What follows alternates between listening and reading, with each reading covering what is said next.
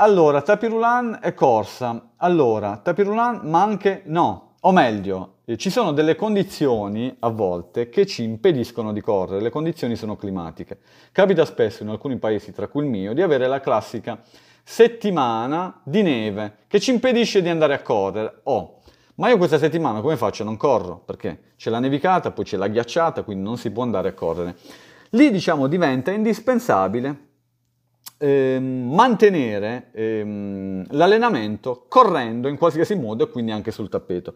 Perché dico no al tappeto? Perché mi è capitato di sentire cose agghiaccianti di atleti che hanno buttato gare perché Francesco io giovedì e venerdì non posso uscire, sono tutto il giorno al PC, sono tutto il giorno in ufficio, quindi finisco di lavorare di notte corro sul tappeto.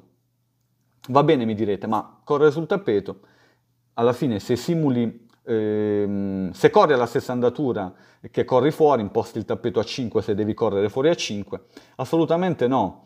Uno perché per simulare la corsa all'aperto il tappeto va inclinato all'1-2% e molti non lo fanno. Seconda cosa, il tappeto, si può correre sul, tappeto ma bisogna digerire l'attrezzatura. Che significa digerire l'attrezzatura? Quando corriamo su asfalto, per una questione meccanica, non abbiamo lo stesso tipo di impegno di quando andiamo a correre sul tappeto e quando un nastro ci scorre sotto i piedi e andiamo a sforzare i tibiali in maniera differente e mettiamo le ginocchia anche in maniera differente. Lo sforzo meccanico del tappeto va digerito.